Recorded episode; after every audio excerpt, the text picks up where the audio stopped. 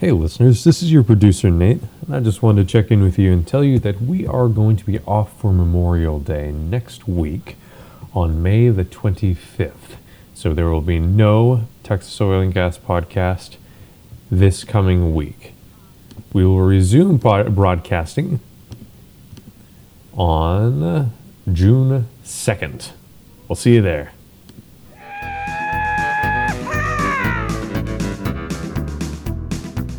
Welcome to the Texas Oil and Gas Podcast, the show dedicated to bring you the news from the oil patch deep in the heart of Texas, with your hosts, Ryan Ray and Josh Shelton. We're back with the Texas Oil and Gas Podcast. This is episode 156. I'm your host, Josh Shelton, my friend and co-host, Ryan Ray. Ryan, looks like oil's over 30. A few months ago that wouldn't have been good news, but this week it's great news, man. I'm excited. Had a good weekend at Corpus Christi. Met some oil and gas guys down there that worked in South Eagleford. Just had a good time, man. How's your week going so far? It's funny, Nate. He just kind of skips over the fact that we're recording a day late. You know, just happens to omit that this is on Tuesday we're recording. We've historically recorded on Monday, and he had a disease, Nate, that struck him. Allegedly. I mean, I didn't see it. I can't confirm with my own eyes. And let me see here. Do we have the symptoms that he listed? He had, I think, a fever. Yep. He had a sore throat. What else did he say? Something about a cough. No cough. Maybe a little achy, coughing. Sore throat. Body aches, chills. Body aches. I think he said something about a ventilator in there somewhere, but I wasn't sure. But he said, and so we had... it was mainly just a paper bag, but yeah. Oh, hyperventilating, sorry. So we didn't record yesterday, so we are a day late because Josh has a virus that we will not name. An unspecified virus of unknown origin. Yes, the origin is being contested in more ways than one. That is a very astute observation, Nate. I did ask Josh, Nate, I thought it was appropriate because, what's going on? I said, did you get tested for the coronavirus? I'm not going to answer that question. I will let the listeners decide on what they think Josh did or didn't do. But with that I'm taking donations. If anybody can donate a COVID-19 test, I may or may not take it. So send one, and we'll sort through the details. All right. So we have some reviews that come in. One that was curious, I would say. Everyone's a socialist in a crisis. 3 stars. I guess that is a socialist rating.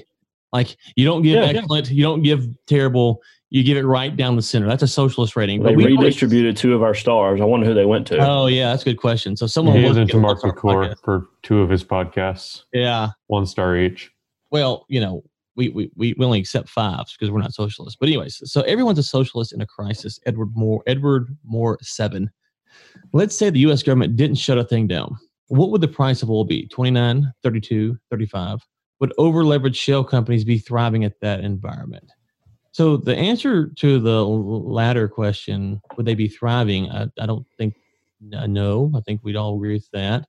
They would shut in production on their own because the prices are killing them, like they did before the government did anything. The problem with what would the price have been is when you say, and I'm not trying to be nitpicky here, but you say, let's say the U.S. government did something down. It wasn't the U.S. government. It was all of the governments around the world except for like Sweden. Like all of the governments shut down things. So if you just took the U.S. out, obviously it would help the price. I don't think anyone's contending that, but how much or whatever, I don't know. But as far as the shale companies, yeah, you'd have different responses. Some would have shut in, some wouldn't have. But yeah, I don't know what comment we made that he's responding to on that. So, is he saying that we should be a socialist and we're not, or that we are a socialist based on our responses? Because we've been pretty straight anti-socialist on all the policies, I would say. So he must be saying during crisis, socialism is the answer, right? Is that? I guess that's his argument there. I guess. Well, why is it not the answer all the time then? Like if it's. Yeah, yeah. So I don't know. The problem with that view of that view is going to be, once socialism reaches in and grabs control during the crisis, it ain't letting go. It's going to continue on, which is why when the Texas Railroad Commission met and they were talking about enforcing these production cuts, they didn't want to go in that direction. Right. That companies kind of in the free market kind of figure this thing out. They cut their production, and they didn't want to implement these government policies that would prevent people from producing. So maybe you can email in and clarify. I'm not trying to be facetious. Yeah. I don't fully understand. The only thing that I thought at the end of last show, we had a discussion about should the government be bailing out people in general. And one of the things was the answer is almost always no. The question here is the response from the COVID has caused businesses to go out of business or to suffer your losses, which makes it hard for me just to be a blanket no, the government should never step in. I don't want all the things that you listed are legit concerns, and why I'm not saying, hey, they should step in. It's just we need to all acknowledge that this is a different argument than, Bob went out of business because Bob was doing bad management practices. It could be one of the things that maybe he's alluding to, and I see the people say is that, well, these companies were going to go out of business regardless. Well, the problem with that is that we had, there's some that obviously would. Okay. I don't think that's been, but which ones would have, which ones wouldn't have, we don't know. There wasn't a list. They had the right to go out of business on their own. That's what they should have the right to do. So again, I'm not saying that Trump should be stroking checks to the oil and gas companies or not, or whatever. It's just, folks, you got to turn off the MSNBC, the Fox News. You got to have principles in which you think about issues. You got to think through things. And if you say that there's no bailouts ever, or there's no loans for the government ever, which 99.999% of the time, I'd agree with you. There is a time in which the situation does arise and you go, okay, is this a different situation? But when they do it, we all know that the government's going to screw it up. So I'd rather them not do it almost for that sake. But anyways, that's the point we were trying to get at, I think. Maybe alluding to, but email into the show, send us a note, let us know. Well, the caveat there would be they implemented 5 socialist policies that wrecked companies. And so is it their responsibility to do the 6th one and help out? So it becomes different because we're not living in a free market because they're inculcating these socialist policies that are shutting us down. Yeah, and then which ones do you save and which ones do you not save, and how long do you save them for? It's just, that is an interesting discussion that we can have another day. But I think maybe that would be the only thing that would be somewhat socialist. And I had a few friends get a chuckle out of someone calling us a socialist potentially. All right, the next one, top 5 roast month. This one from Scotty Sears is a 5-star. He Scotty obviously knows the rules. It's 5 stars only. And definitely in the top 5, a podcast devoted exclusively to Texas oil and gas business, and that is anchored by a couple upperly mobile roustabouts. So let me just say here, if we're in the top 5 of podcasts that are called Texas oil and gas podcasts, I think that's a good day for us, Josh. So I think we can consider that a victory, and we'll go about our business. But we are at 267 5-star reviews, which means we need 33 to get to 300. Any significance for 33? That we can think of, we can loosely tie it to? I'm turning 33 in November. There we go. Josh is about to be 1/3 of a century, so people should give us 100 reviews. I'll be 35 in July. So let's go ahead and get 2. We need just a few more just to get us. Wait, no, it goes down. Right, so never mind. How are you, Nate? Like 12? 13, actually. 13? Yeah. So anyways, all right. So let's get into enough of the reviews, and we would appreciate a 5-star review if you got some to spare. All right. So one of the good things about doing the show today is some news came out yesterday. Looking at some of the oil prices, oil above 30. CNBC put out an article, CNBC Markets, where they talked about West Texas Intermediate futures are rallying to a 2-month high. They kind of compared that to where we're at a month ago, which was not good. The question is going to be, does this trend continue, or is it kind of plateauing for a little while? It's hard to tell at this point where we're at, but it's good to see that oil is up to 30. So that's the big news of the week. We're getting close to where I think some of these companies can actually get back to drilling. Now, I know there's going to be some trepidation with that because they don't want to drill it back down. So at least it's positive. You know, I'm optimistic. Look at you. People don't want positive Josh. They like negative Josh. And here you are with the Shmarona virus, and you're coming out all positive. I thought getting the Rona would make you a little bit more feisty. It's disappointing. So let's talk about the prices. First thing is there's been several reports, and I haven't got to dig into them, but I've seen the headlines that China oil demand is almost back to pre-COVID pandemic levels. Now, I haven't looked into them personally. I've seen the headlines. I've got them saved to look into later this week to kind of see what's going on with that. But if that is the case, obviously that would be a big step in the right direction if China does get back to that level of oil demand. And it means that while other parts of the economy might be suffering, maybe a coffee shop or a bookstore or whatever, because folks don't want to go in and get the virus, they are still driving enough what drives our industry to kind of get that back going once things open up again globally. So I think that was a good sign. Again, I haven't got to really delve into the numbers a lot, but that was positive to kind of see that maybe China is going to be back to demand sooner rather than later. Now the flip side of that is, Josh, is that how is the world going to respond as we open back up? And so if you look at, let's see here, I believe, let's go back to China here. I believe China ordered 100 million people to be tested in Wuhan. Is that right? Am I remember that right? But anyways, 11 million. So they're trying to test all 11 million people in Wuhan right now. And that started a few days ago.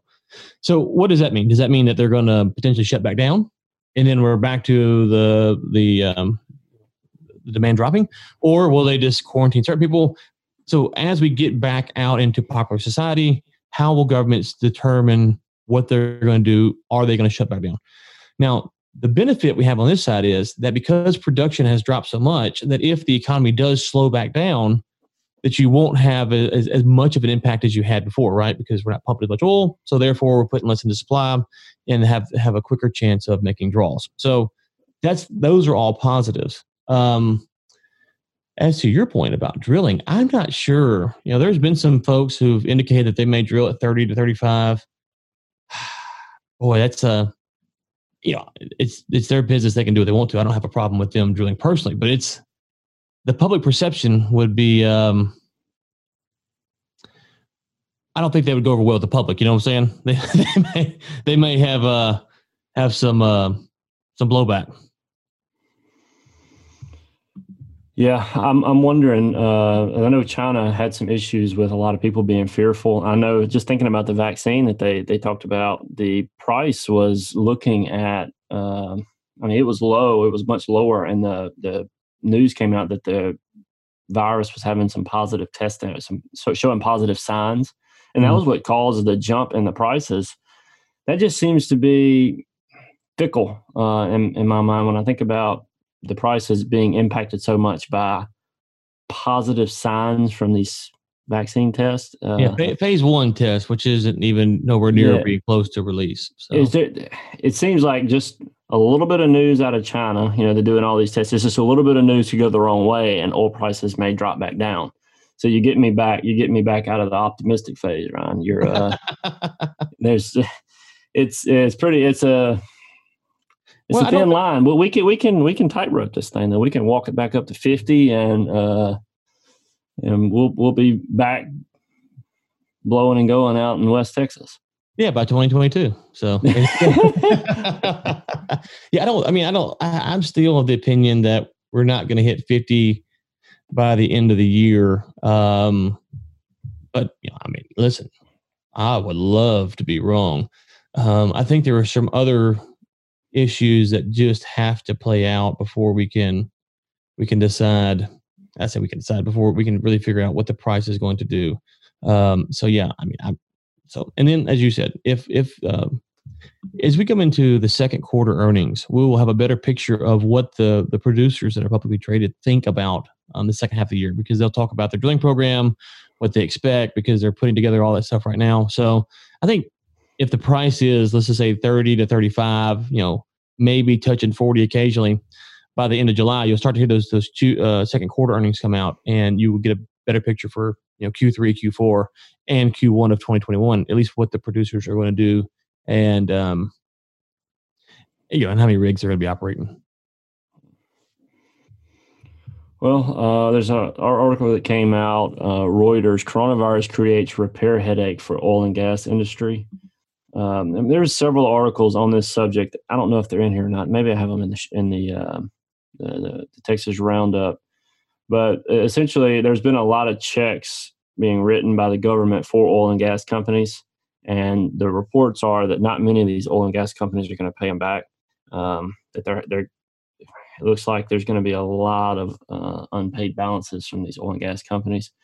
So the repair headache for oil and gas industry is going to be all these companies going bankrupt, government stepping in and funding. How is it going to play out when a lot of these companies still don't pay it back, or they go bankrupt, or they don't make it even after they got all this financial this financial benefit backing? So it's definitely creating a difficult situation for government, and the Fed. They're talking about stepping in and doing some things, and it's. Yeah, I mean, this gets into an issue that I know we've talked about offline. I think this is a narrative at least worth following. If you look at how the global governments operate and how they print money and do stuff with money that the regular folk like me and you can't do. It's hard to understand how they anticipate, so I guess we say this, if it's okay to print money and there's no problem with printing money, then you have to say there's no reason for us to pay taxes, because just print the money to fund the government. There's no reason to pay taxes. You don't need our money. You're actually spending more than we make anyways. But so if printing money is okay, then there's no reason to there's no financial reason to tax your population. Okay, so then they might say, well, it's okay to print money, but some money. Well, the problem is that there is no line on how much money they can print. So you go back to point one, which is they can print money whenever they want to. And so as this money enters the economy, and if a company goes bankrupt and they can't pay back the federal government, then, if that was a bank, then the bank takes the L there. They risk the loan, they take the L. Well, we, the taxpayers, take the L there, which means that no one actually takes the L as far as, it's not actually impacting me and you. Like, they don't come to my bank account and make a withdrawal. It's just the tax rate changes, or, various things happen. But then they just print more money to make up for the lost money, right? So that's something that when you just kind of get into the Fed and how they print money, it's not just our government, other governments as well. That's something that's going to have to be answered after this. I think will all the world governments kind of look around and go, yeah, we all print a bunch of money. Cool, whatever. It's good. But if that's the case, then why are we taxing people? Like, I mean, I'm trying to be serious as I can be. If you can just print money at will, how much do we collect in federal taxes a year? Does anybody know? I can look it up real quick. U.S. federal trillion, probably something like that. Tax. Well, I think that's GDP is like two trillion. All right, so 3.33 trillion. Is that what I'm getting? Yeah. So 3.33 trillion. 3.33 trillion. And how much? And then Pelosi them just passed a $3 trillion stimulus package on Friday. I don't know if it'll Part two. So that's after right. Two. So it's 5 trillion. That's.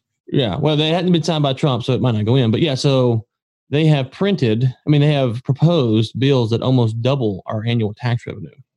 And so it goes back to the guy, everybody's a socialist.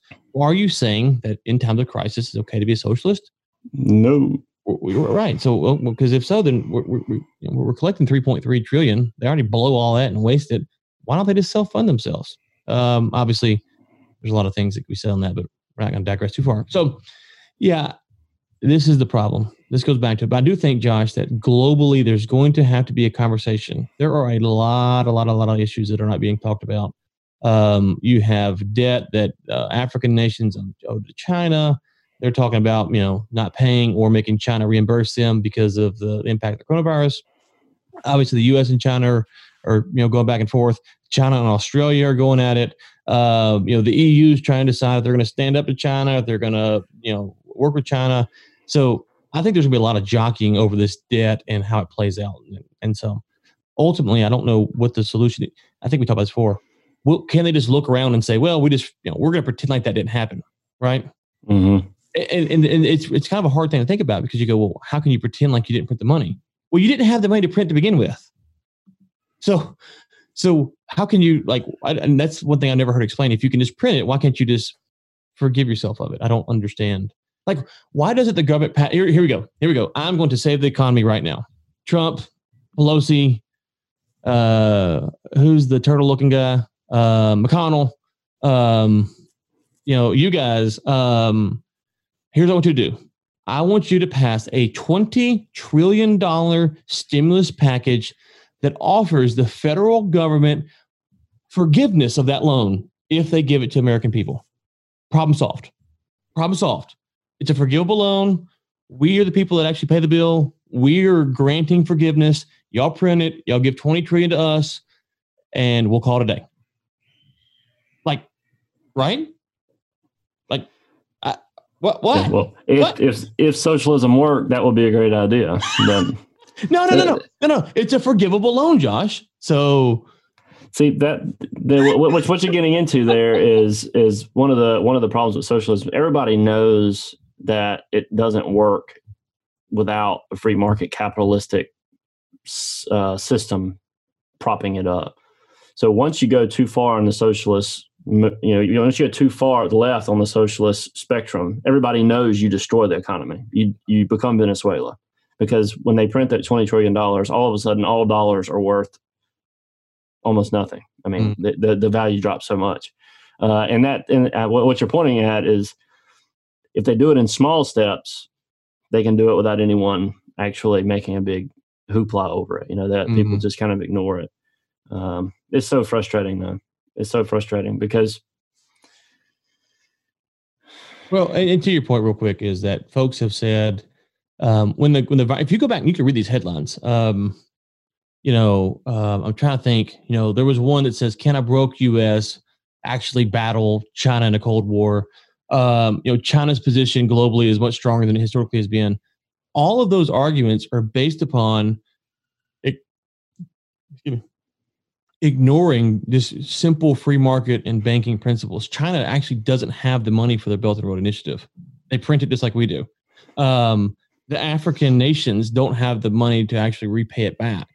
So you actually look at how a lot of this stuff happens, and most countries, especially the big ones, are all in the same spot we are. And to your point, so some people might say, well, look at how China's done this or this group does that. Well, the reality is that a lot of what we see is done by smoke and mirrors. But I am saying right now, if the speakers of the houses and Trump want to bring me in, I will not wear a mask.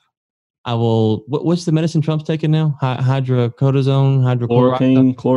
Hydroxychloroquine. I will bring my hydroxychloroquine, and I will Lysol my throat and make sure that everything's good.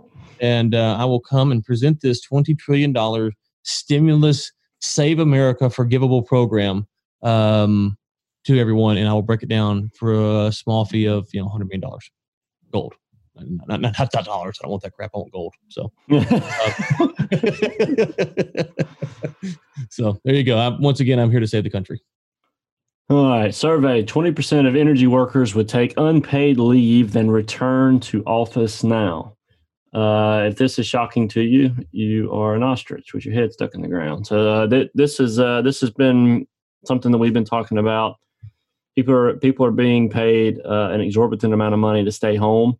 And now a lot of people are saying they don't want to go back to work right now. They would rather continue taking this money because they're making just as much or more to stay home. So, if you wanted to live in a socialist country, just move to America and enjoy. Well, if you look at some of the comments here, employees who had concerns about childcare and who lived in multi-generational houses were less likely to want to return to the office. Older workers said they'd rather work from their offices.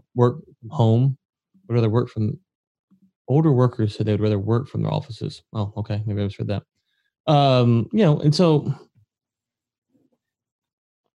The question is when we say all workers, and I don't want to be derogatory here because that's not what I mean. I'm saying that we know that the oil industry has a very wide pay scale, right? So you have folks who are making probably minimum wage to folks who are making, you know, 200,000-400,000 plus a year. And so when you say, well, okay, workers that are staying at home, why do they want to stay at home? Is it because they're concerned about their health? Is it because of, like you say, maybe it's a lower income employee who's getting substantial benefits from the federal government? Is it someone who makes, you know, $300,000-400,000 a year and, you know what, they don't need no money right now. They're doing pretty good. You know, they're hanging in there. So the headlines are always interesting to read. I haven't read all of the studies. I haven't read all the details of the study, but I do think the point about paying so much for unemployment is a scary trend to start. And finally, I saw someone the other day said, well, listen, why don't companies just pay these people more so they can come back to work? Well, right. I mean, it's like, well. Sorry. I'm sorry. Right. I mean, now, is there some companies who could pay their employees more and outpay the feds? Sure. But like, there was a little coffee shop in our town, and I'm pretty sure it's going out of business. Yeah, because of the shutdown. I know they were struggling, and I think I heard they went out of business. And I think coffee shop, what they pay people, $7-8 an hour, whatever minimum wage is, probably. Oh, yeah. Right. So it's safe to assume that the coffee shop owner is probably, unless you own like 40 Starbucks, is probably not knocking down, you know, $3 million a year in this profit, right? Yep. Probably making a decent living, probably working a lot of shifts. Maybe has a side, you know, maybe it's a side business he owns or whatever, or she owns, but probably not just killing it. So yeah, the coffee shop owner could pay, you know, somewhere in the neighborhood of, you know, $15 and $20 an hour. But what would that do to the price of coffee, Josh? The price either the price would go way up or the coffee shop wouldn't be there very long. Yes. Back to basic economics 101. So look at us. Between the three of us, we were able to figure out that riddle. So now, don't email me and say, you know, Bob over here could pay people more. Of course, I'm not saying that there aren't situations that could pay it more. However, final thing I'm saying this is, let's just presume that companies across the board could pay more. Well, there are these things called costs that come up. You know, you got taxes, you got to buy new equipment, you got to pay for the building, you got, you know, lawyers, CPAs. You know, if you're a tech company, you're paying for research and development. You have all these things that go into it that are some are fixed, some are fluctuating. And so I think those arguments are very, very simplistic. Are there cases? Yes. But to generally say that it's just so laughable that it's preposterous. Final thing is, if you want to go risk all your money and open up your own business, Josh, Ryan, Nate, we all will applaud you. And we all will back your decision to pay your employees and to make as much money as you can, because you risked your own money and your own livelihood to do that. We are all allowed to make that risk, but only a few do. And so they do deserve a higher share of the profits, or however you want to say that.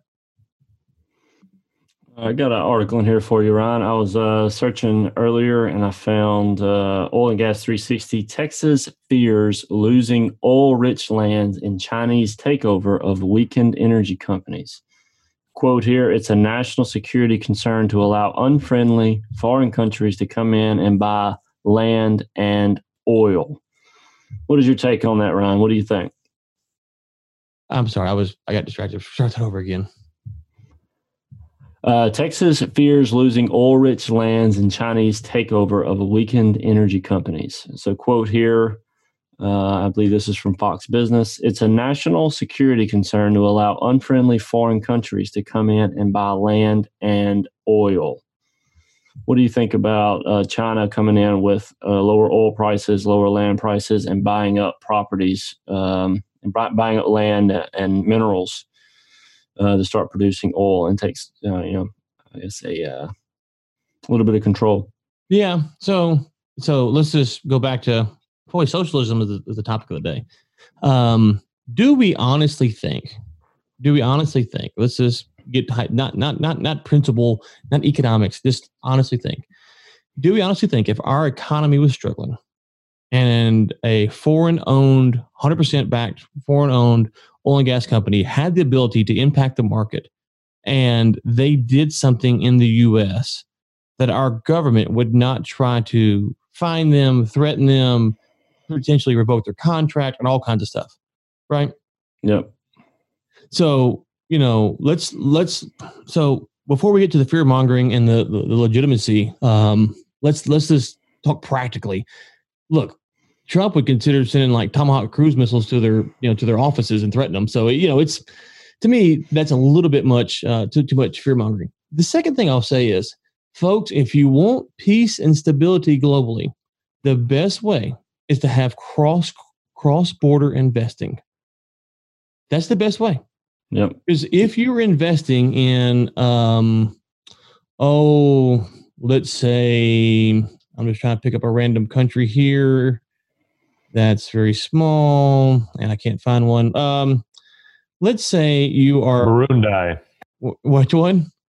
Burundi. Burundi. Nate's making a reference to our letter. Where is Burundi, Nate, for those who, like everyone else, don't know?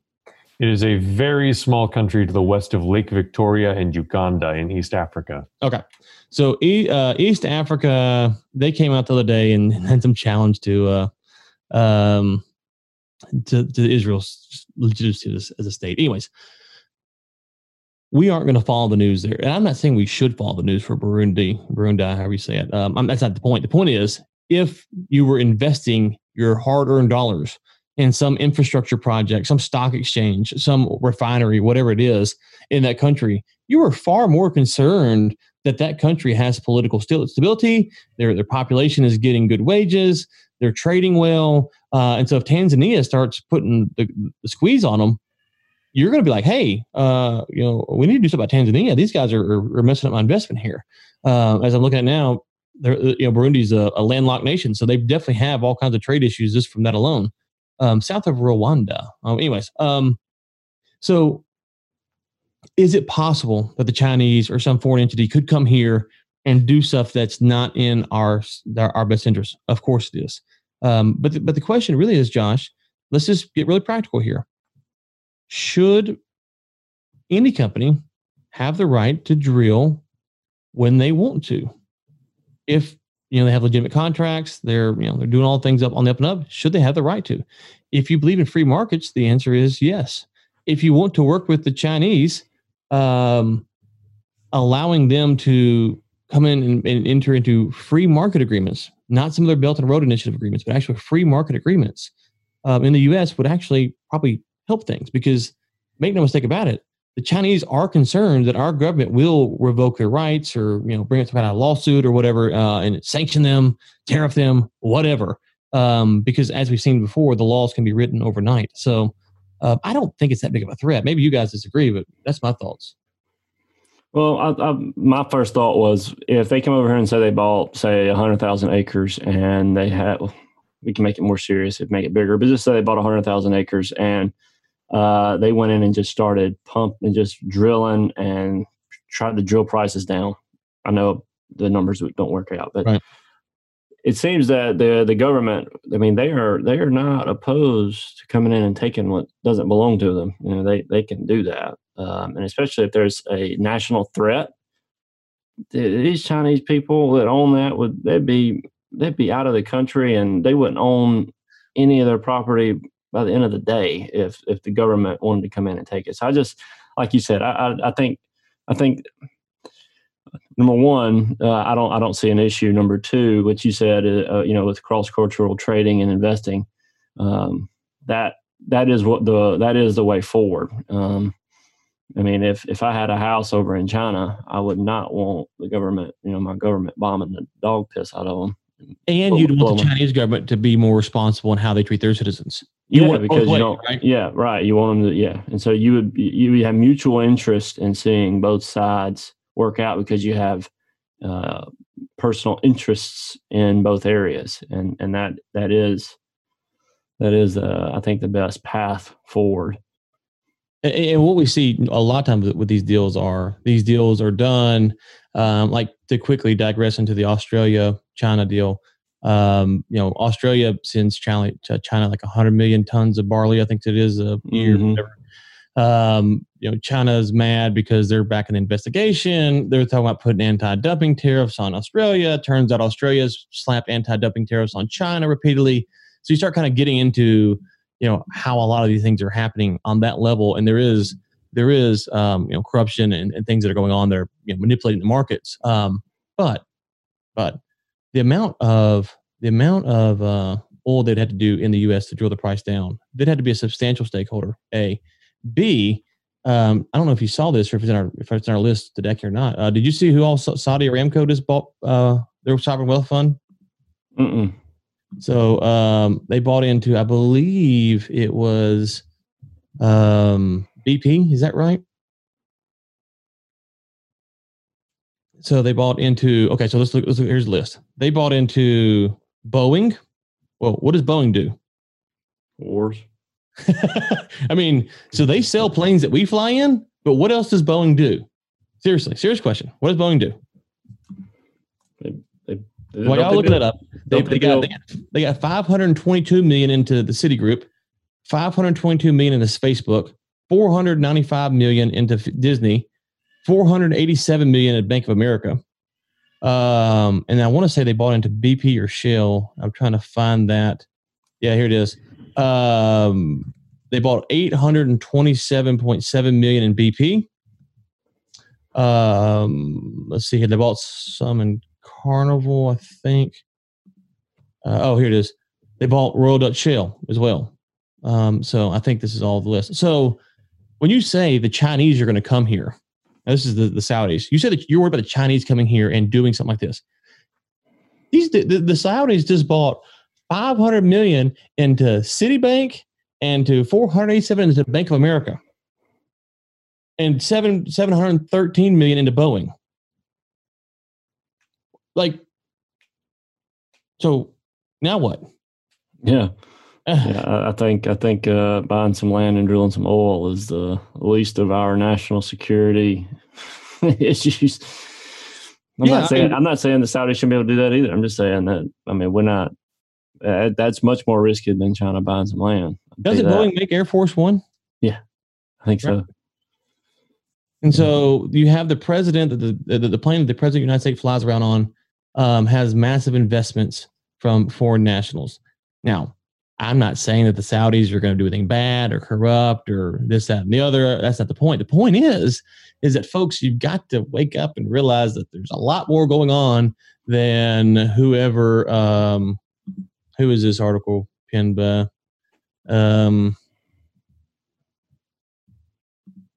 I can't find it now. Then change the page. I did too. Let me see. Here, I got it. Uncategorized. No, it don't tell us. Okay. Anyways, but so yeah. So if you want to say that they shouldn't invest in our banks, okay, that's a fine argument to make. We can have a discussion. If you want to say they shouldn't invest in Boeing, okay, that's a fine argument. But sometimes, when we put things out, it's like, oh yeah, they shouldn't be able to do this because they can do this. Like, well, okay, that's an interesting argument. What about all the other stuff that they've been doing or could be doing? Are you concerned about that? And the reality is, there's so much more to this. There's a piece from the Washington Times or the New York Times that came out talking about the bombs that the Saudis have been dropping in Yemen. Those are U.S. made bombs. So, like, if you want to get into geopolitical stuff, that's fine, but it's a rat's nest. It's not as just plain and dry. Final thing I'll say is, listen, I don't know anybody. Well, I met an Uber driver one time from Iran. I don't know anybody in Iran that I could call and I could talk to. I want those people to, as Bach would say, live long and prosper. I got a wife and 4 kids. There's dudes over there that got a wife and 4 kids. I don't want those kids growing up starving. I don't want those kids growing up and living in a third world / emerging market. The best way to help them is to do business with them. I know there's corruption. I know there's a lot of things at play here. I'm making a simplified argument that that's the best way to cut them off and to isolate them. Nate, we talked about this yesterday. What are the biggest totalitarian states that we have in our world? We got what? North Korea, the United States, the European Union, the United Kingdom. No. The most notorious totalitarian states are and I'll need to double check this, but North Korea, China. There's China. Well, although China's the totalitarianism there has gone down in recent years because they've realized their need for international trade. There are a few tin pot dictatorships in Africa that are horribly, horribly impoverished because they don't trade with other countries. They try to be self-contained economies. And there's not much else besides. Iran, yep. Cuba. I don't know what Cuba's status is now, but Cuba for the Cold War was kind of the example. Venezuela, obviously, at varying degrees. But those countries, only thing I'm trying to get to is that those countries that they don't trade with outsiders, are they actually being thrown over by not trading? So, like, if you sanction these countries, is it actually making a change in government? Like, how long was Castro down in Cuba? Until he died. Right? And we wouldn't trade with Cuba the whole time. So the embargo and all that stuff never worked. And Cuba is just like right there. Like you could throw a rock and hit Cuba. So if you think you're going to sanction Iran into oblivion, I got some Fed money that I want to pass over to you. So anyways, dang it, Josh, you're getting yourself on geopolitics. Why are you doing this? Well, there's just so many moving parts going on. There is a lot of moving parts.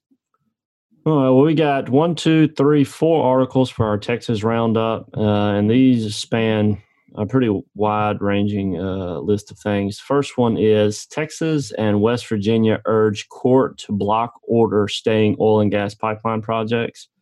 So Texas Attorney General Ken Paxton and West Virginia Attorney General Patrick Morrissey led 16 other states and a friend of the court brief filed with the United States Court of Appeals decrying a district court's decision to enjoin not just the Keystone Pipeline project, but also a nationwide permit that would advance new oil and gas pipelines in every state.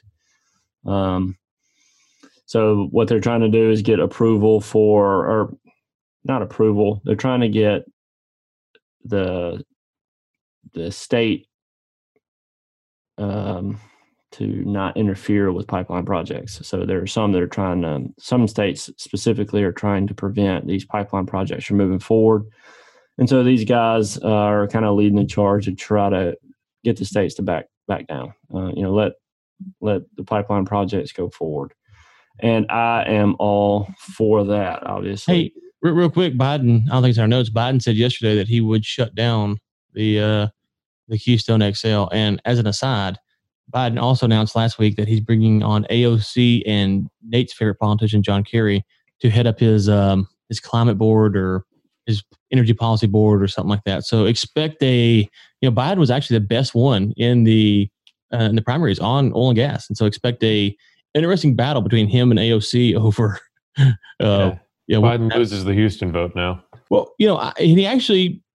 with the way things are going, I thought he actually had a shot to pick up some oil and gas work voters because he told someone in the primary, if you want to ban fracking, don't vote for me. And it's like usually in the general, you move more to the center. It's like, is he pivoting to the left? Like that would be a bold strategy. He's lost his dang mind. That's all it is. That's all it is. Yeah, well, I need to start following some of his policies. Just start commenting on them because. That's terrible. If he's going to ban that, yeah, that's terrible.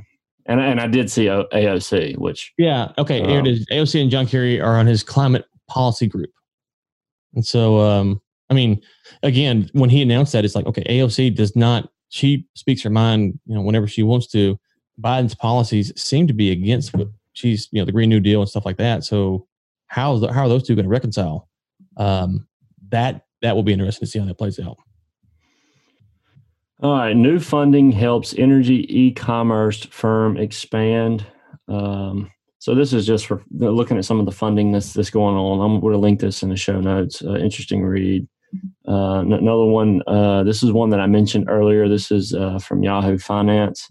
This one says few U.S. oil and gas firms return small business COVID-19 loans. So they said here that only 4 of 12 are going to be able to repay the loan by the deadline. So only 4 of 12. So that gives you an idea of the state of things. And the final one is DOE announces $230 million to build advanced reactor demonstration project. So if you're into this, this is an interesting read here. We'll link this in the show notes. With that, Ryan, I think that that wraps us up for the day, man. Okay. If you are interested in the newsletter, which you can find at warroommedia.com, you can go there and sign up. We would appreciate some 5-star reviews, and hopefully, you know, Josh, this time next week, we get a storage report out tomorrow. I'll be curious to see how the markets are responding if we get a big draw tomorrow, if the prices will go up or if we're going to level out. We need to reach out and get old Jay Young. I know he's pretty bullish on the price, and so maybe we can get him on to come talk next week about why he's a little bit more optimistic about the price getting above 50 by the end of the year, more so than I am. And we will link to, there was a report that came out, I'll send this to Nate right now, from Daniel Yergin and his group, IHS, last week, talking about what they expect to see with the price over the next, I think it's 2 years, year and a half. Anyways, we'll link that in the show notes so you guys can go read that if you're curious what they're saying about the potential for the price to come up over the next year or two. So, and with that, 5-star reviews only. If you're going to be a socialist about it, take the stars from someone else's podcast and give them to us, right? Yeah. We're giving you free content weekly, whether it's good or not. That's a separate discussion, but we're giving it to you freely. So, and part of the socialist mindset is that you're giving stuff freely. So be kind, rewind. And until next time, keep climbing.